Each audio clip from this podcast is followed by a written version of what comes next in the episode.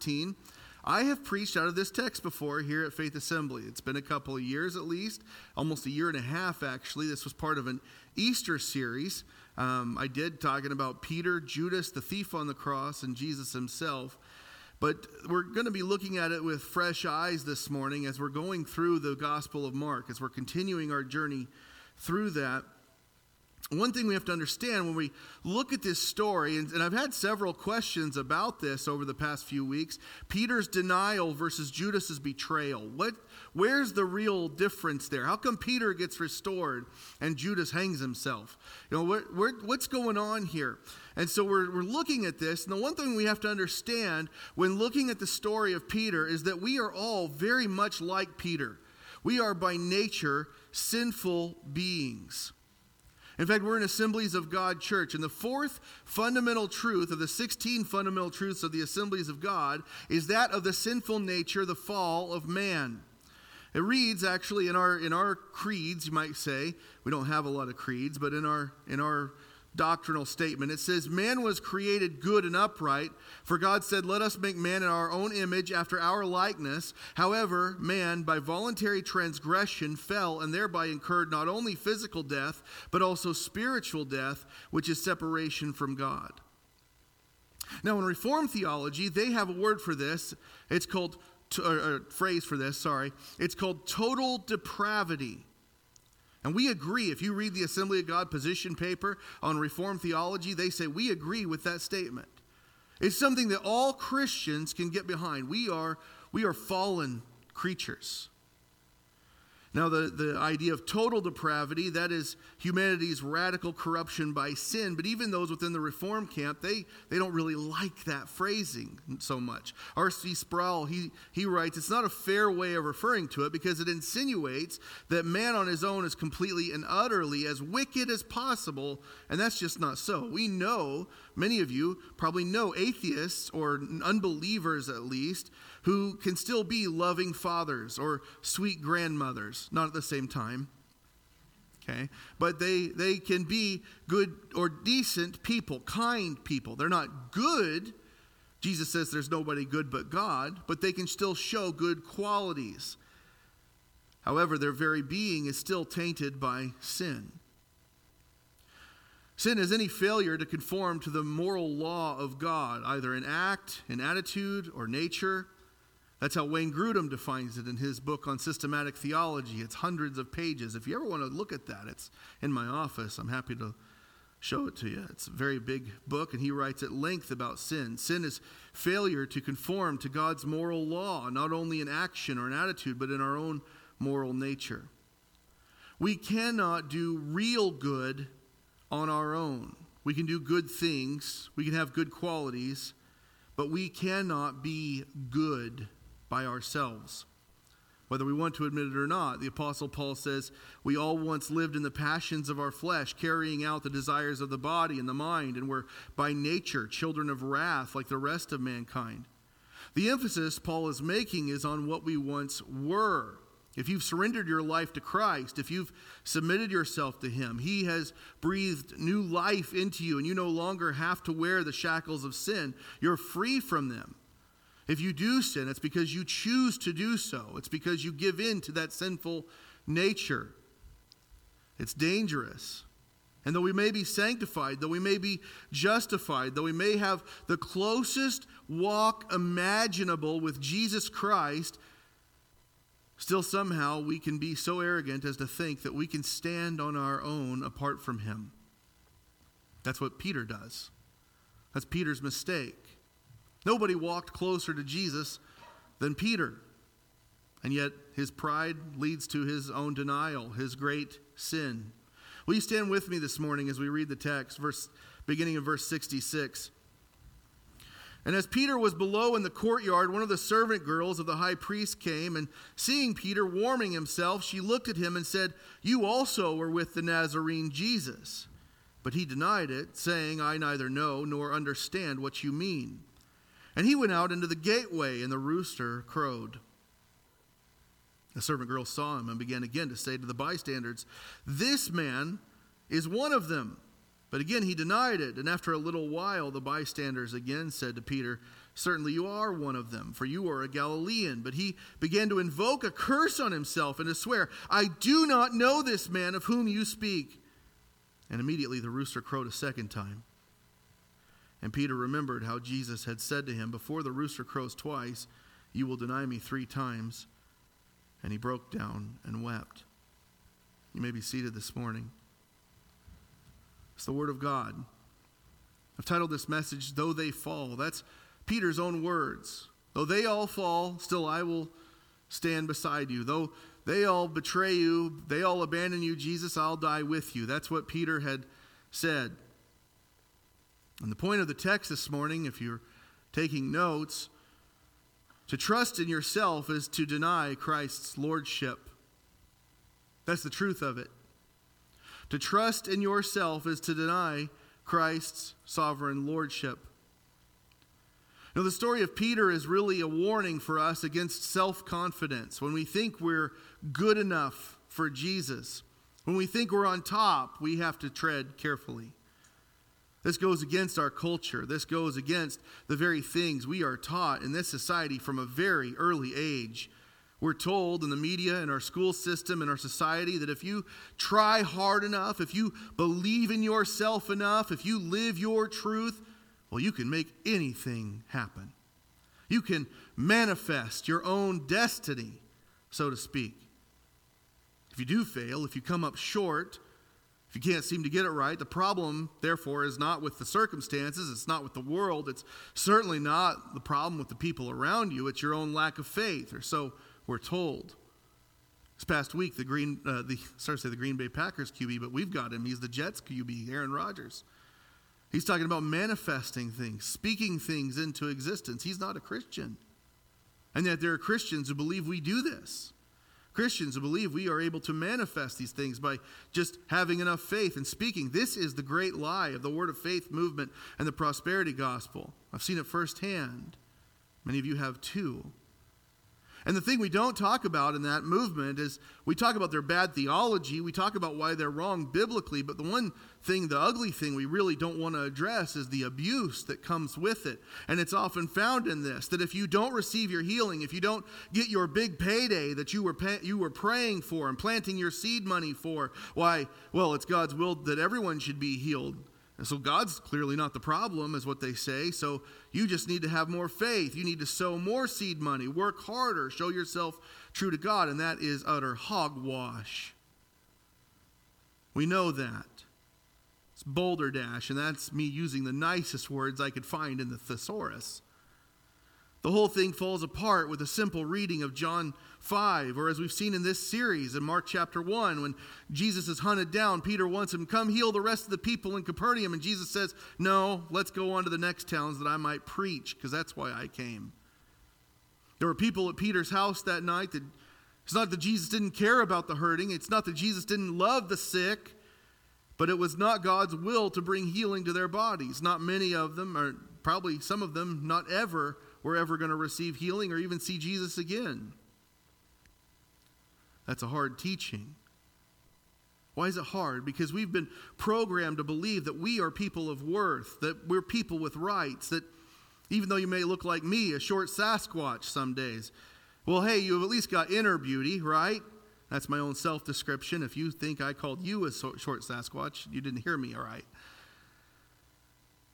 But for crying out loud, you know, when I was in Bible college, we used to all gather in the student union to watch this show called American Idol.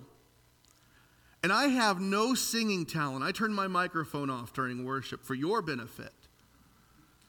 But I have seen people go through that TV show who have less talent than me and insist that they deserve a seat at the table. We have a society full of people who have no talent, nothing to contribute, and yet insist they're worthy enough to be famous. I mean, check out YouTube or TikTok or all those apps. They're, they're everywhere, right? We're a society of selfish, self centered people, and we reject the notion that we may be fallen, corrupt, evil, or sinful. And yet, the truth is, if we understand Scripture, we are totally depraved. We are fallen. And to trust in ourselves, is to trust within a fallen person. That's to deny Christ's lordship. We read again in verse 66 as Peter was in the courtyard, one of the servant girls of the high priest came, and we're going to stop right there. The last we saw Peter, he was warming himself by a fire back in, I believe it was verse 54, and he's still warming himself in the courtyard. So, what the next verse tells us. He's likely still surrounded by the temple guards, the same men who had escorted Jesus, arrested Jesus, and taken him here to Caiaphas's house, his residence, Peter has integrated himself among them when this girl finds him. He's set down beside them all.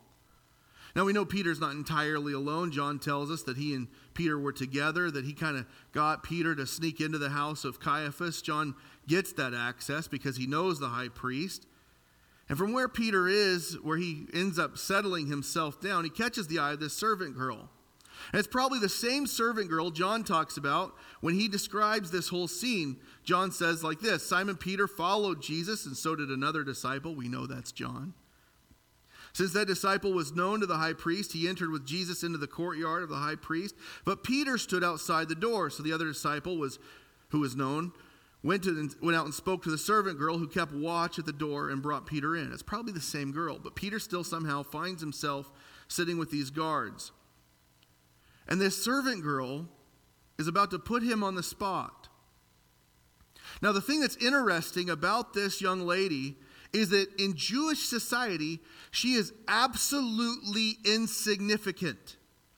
As a woman, her testimony, if, if this were to put Peter on trial, her testimony would automatically mean nothing because she's a, a female, she's a woman.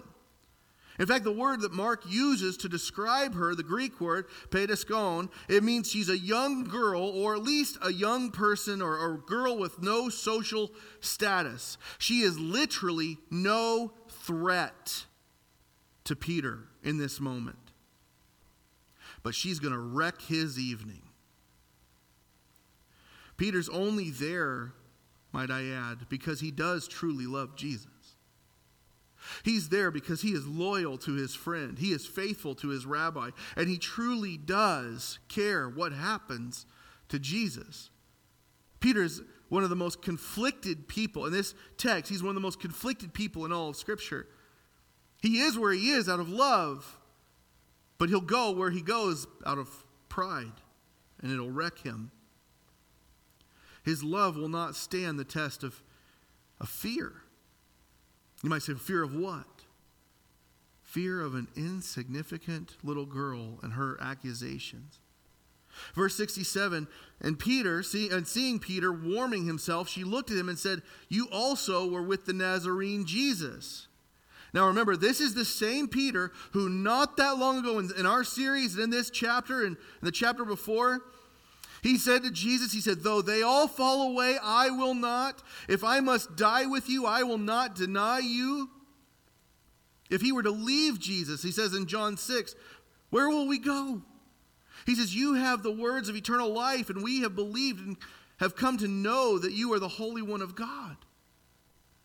And yet, Peter, now warming himself over the, the coals of the fire, he hears the voice of a young woman accusing him. You also were with the Nazarene Jesus. And these words send a lightning bolt of fear down Peter's back, the likes he'd never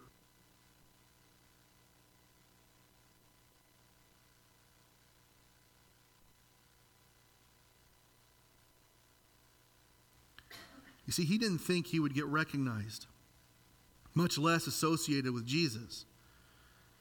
Now, this trial has likely been going on for an hour, maybe two. It's roughly around 2, 2.30 in the morning, 2 a.m.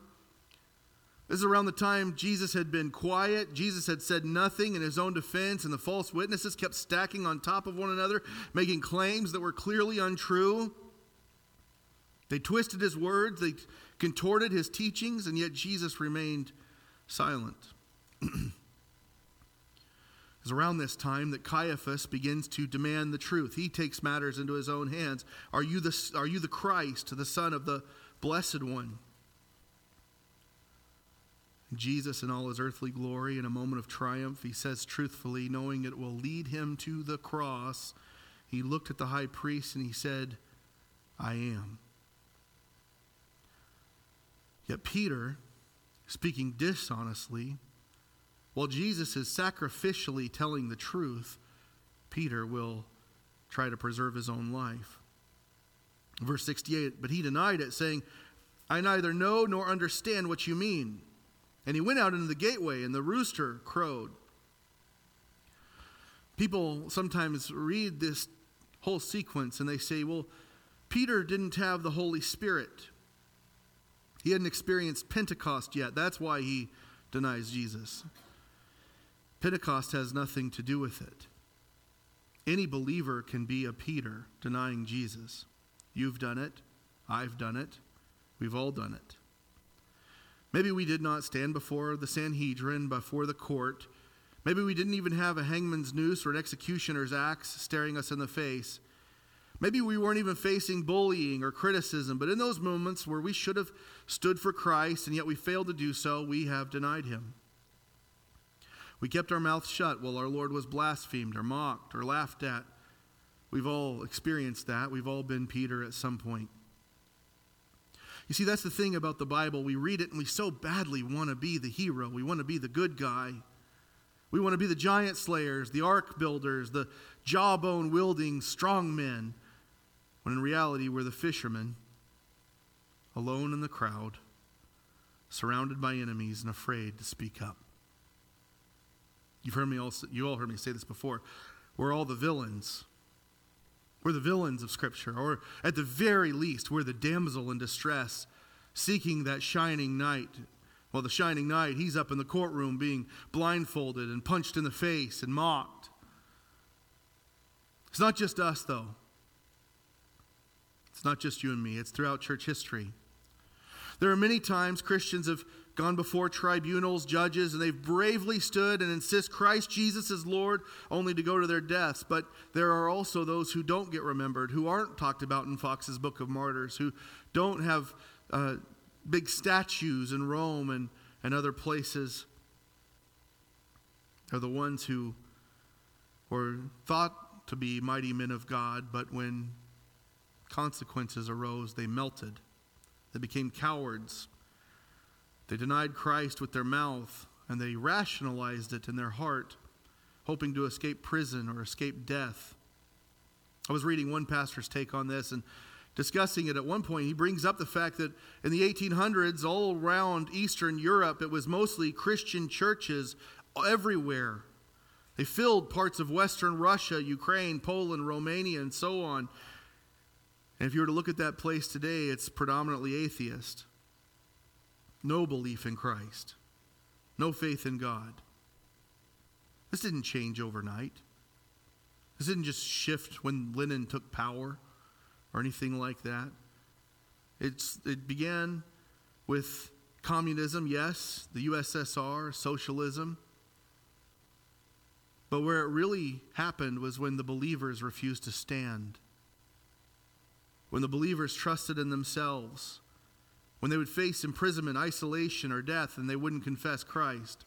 In fact, history has a term for these believers, it calls them the lapsed believers. In Romania, the story goes as the rise of the communist regime was going up in that area, the government came to Romania and gathered all the major pastors, all the big speakers, and they were having this wonderful service. Oh, you can still preach some things, you can still teach things that Scripture says. You just can't speak out against the government. You can't really share the gospel because that's problematic and it might offend somebody. You can't do this, you can't do that, but you can still be a pastor. You can still have church. You just have to have it our way. The story goes a pastor's wife looked at her husband and said, Richard, stand up and wash away this shame from the face of Christ. They are spitting in his face. And he replied, If I do so, you will lose your husband. And his wife's response was, I don't want to have a coward as a husband. So her husband stood up and got the floor and began to proclaim the gospel, and the whole thing was aired over the entire nation of Romania. And that night, for the last time for a long time, the gospel was proclaimed in the nation. And for 14 years, that man spent time in prison in the Russian gulags for his testimony of Christ. Peter was always so bold when the odds were in his favor, but now this little girl has him running to the gateway. He's actually making his way to the street. He's running away. And yet, in the distance, he hears the rooster crow for the first time. Verse 69 The servant girl saw him and began again to say to the bystanders, This man is one of them. This girl does not let up. And if you've raised young ladies in your home, you know they can be very persistent. This girl's no different. She sees Peter and she wants to honor her boss. Her boss is the high priest. So she continues to harass him. She has this man on the ropes, she has him on the run. She's winning.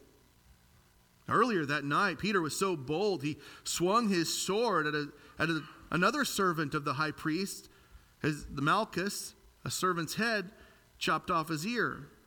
He was bold then, and now he, he cowers from this little girl. Why? What's happened?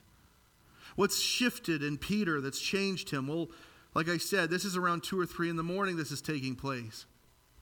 But earlier in the night, there were much happier times, better times. The disciples enjoyed a meal together with Jesus, and Jesus, during that meal, at one point, he turns to Peter, and Luke tells us the story.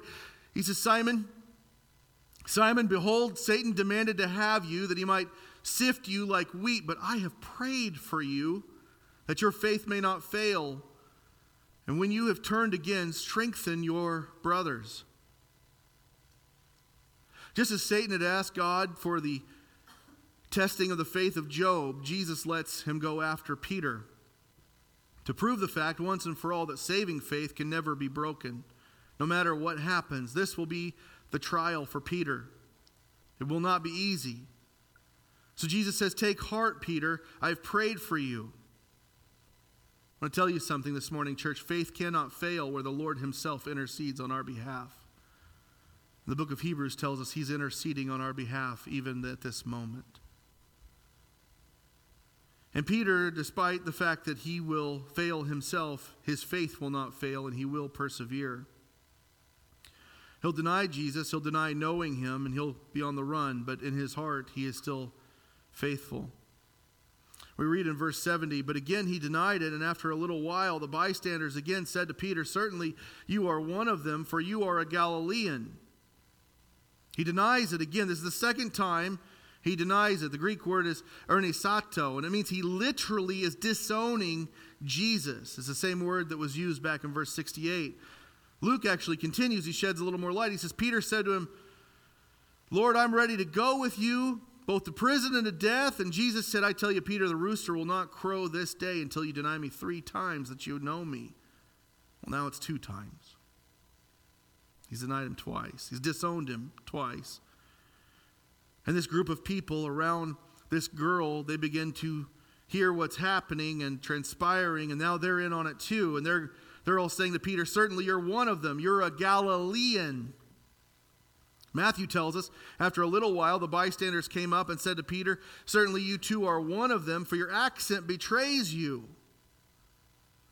That's how they knew where he was from. And we read that sometimes, we go, How could you tell? They're all Jewish, they're all from the Middle East. They all should talk the same, right? No, not necessarily.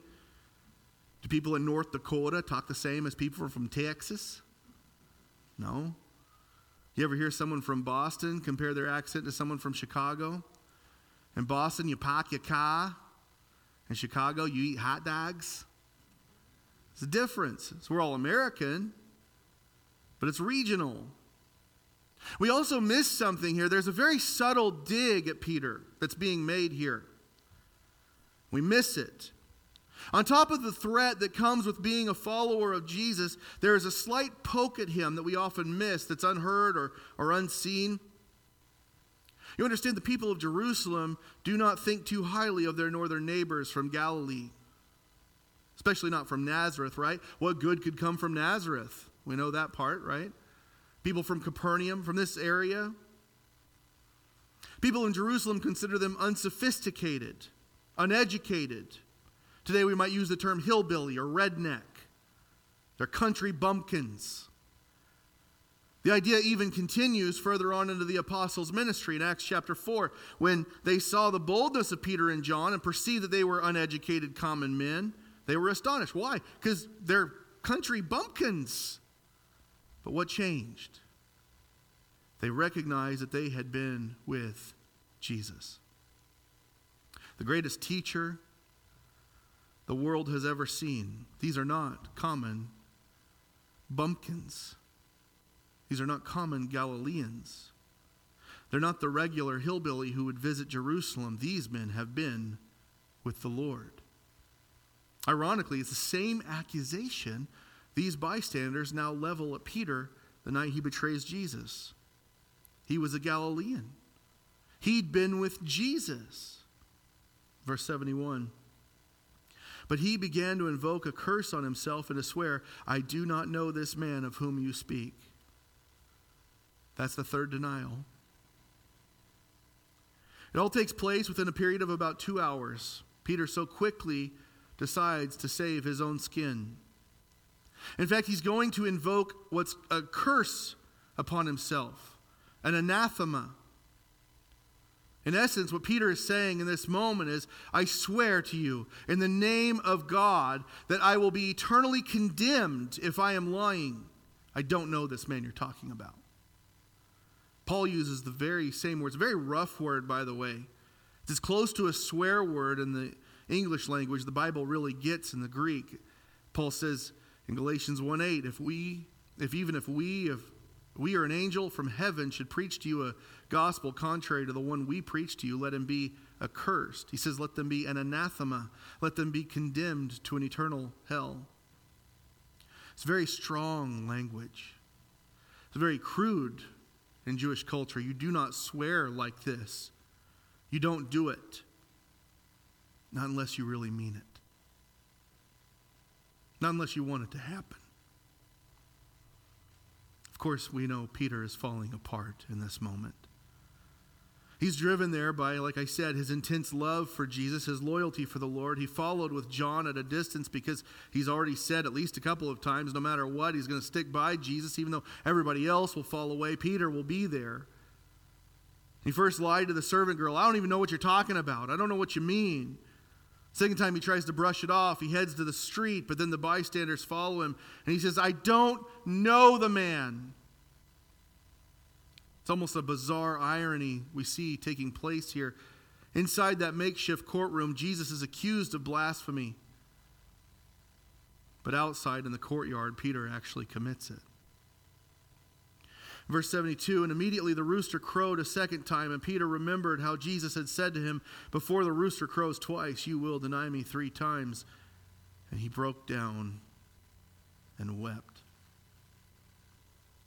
Luke tells us something extra, a little extra detail that in that moment Peter was able to see inside the courtroom. He was able to make eye contact with Jesus. Luke writes like this Peter said, Man, I don't know what you're talking about. And immediately, while he was still speaking, the rooster crowed, and the Lord turned and looked at Peter. And Peter remembered the saying of the Lord, how he said to him, Before the rooster crows, you'll deny me three times. And he went out and wept bitterly. Truthfully, I'd weep too. And Mark is writing this to a church that is under intense persecution. Were it possible for Peter to deny Christ, one of the leaders among the apostles, then we too must constantly and consistently be on our guard. Were it possible for him to do it, I can do it. You can do it. Not trusting in ourselves, not leaning on our own understanding or on our own strength, but on Christ, the very one we do not want to deny the very one we seek to be loyal to. To deny Jesus is to become undone as Peter, to falter, to fail him. And yet, even then, in this moment, Jesus told Peter, when you've done it, go strengthen your brothers. Go return to them. We don't know exactly where Peter goes after this, but we know eventually he ends up back with the other 11, the other 10. Sorry, he's one of the 11. In fact, in Mark's gospel, he doesn't even mention Peter but one more time, and this is what it is it's an angel talking to Mary. He says, Go tell the, his disciples and Peter that he's going before you to Galilee. There you will see him just as he told you. Go tell his disciples and Peter. Peter's with the disciples, but he no longer sees himself as one because he's denied Jesus. He's separating himself from them. Peter's fallen, but he's not lost. He still loves Jesus. He loves Jesus fiercely. In fact, we know that whenever Mary comes to the disciples and tells them it's John and Peter who run to the empty tomb. And eventually, Peter will be restored. Peter sits on the shore with Jesus in John 21. When they'd finished breakfast, Jesus said to Simon Peter, Simon, son of John, do you love me more than these? He said to him, Yes, Lord, you know that I love you. He said to him, Feed my lambs. He said to him a second time, Simon, son of John, do you love me? He said, Yes, Lord, you know that I love you. He said to him, Tend my sheep. He said to him a third time, Simon, son of John, do you love me? Listen to this. Peter was grieved because he said to him a third time, Do you love me? He said to him, Lord, you know everything. You know that I love you. And Jesus said to him, Feed my sheep. How many times does Peter deny Jesus? Three times. How many times does Jesus question Peter's love? Three times. There's no coincidence there. We all at some point trust in ourselves and we deny Christ with our actions, with our words, with our inaction or our silence. And all, all of us at some point must be restored to Christ as well.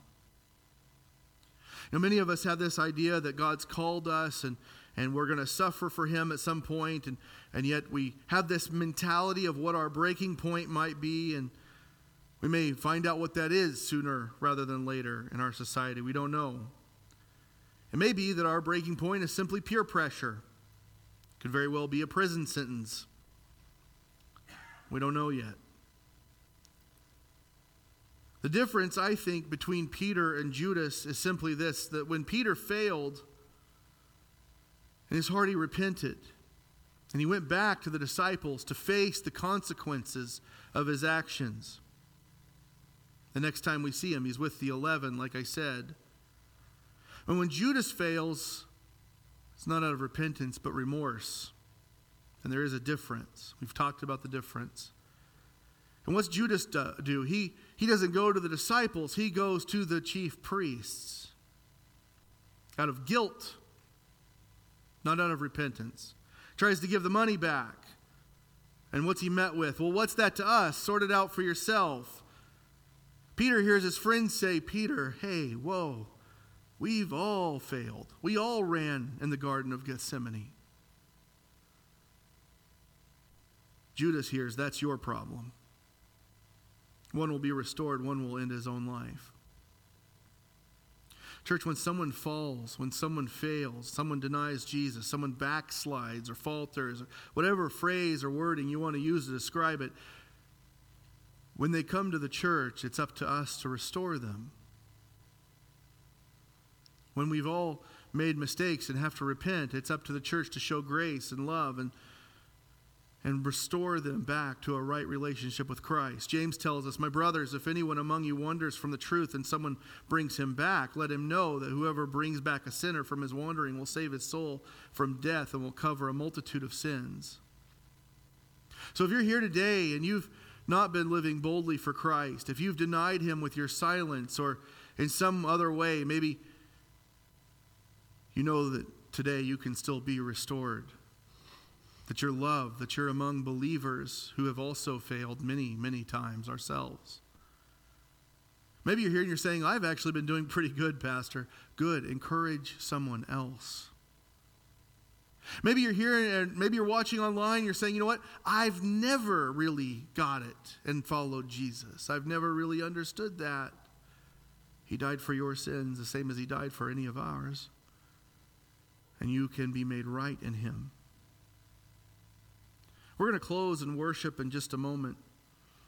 But if you're finding yourself in this predicament, if you feel that you have been that guy, you've been that woman who should have stood for Christ and you didn't, I'm going to ask the worship team to come back. Know that you can be restored today. Take some time, pray. If you don't want to pray by yourself, grab someone else and ask them to pray with you. We'd be happy to. That's the beauty of being in a church family, by the way, that we are here for one another, to love one another, encourage one another, build one another, one another up towards love and good deeds. But I would challenge you to trust Him today, place your faith in Him today, let Him lead and guide, and then follow after Him. Let's stand as we close and worship together today.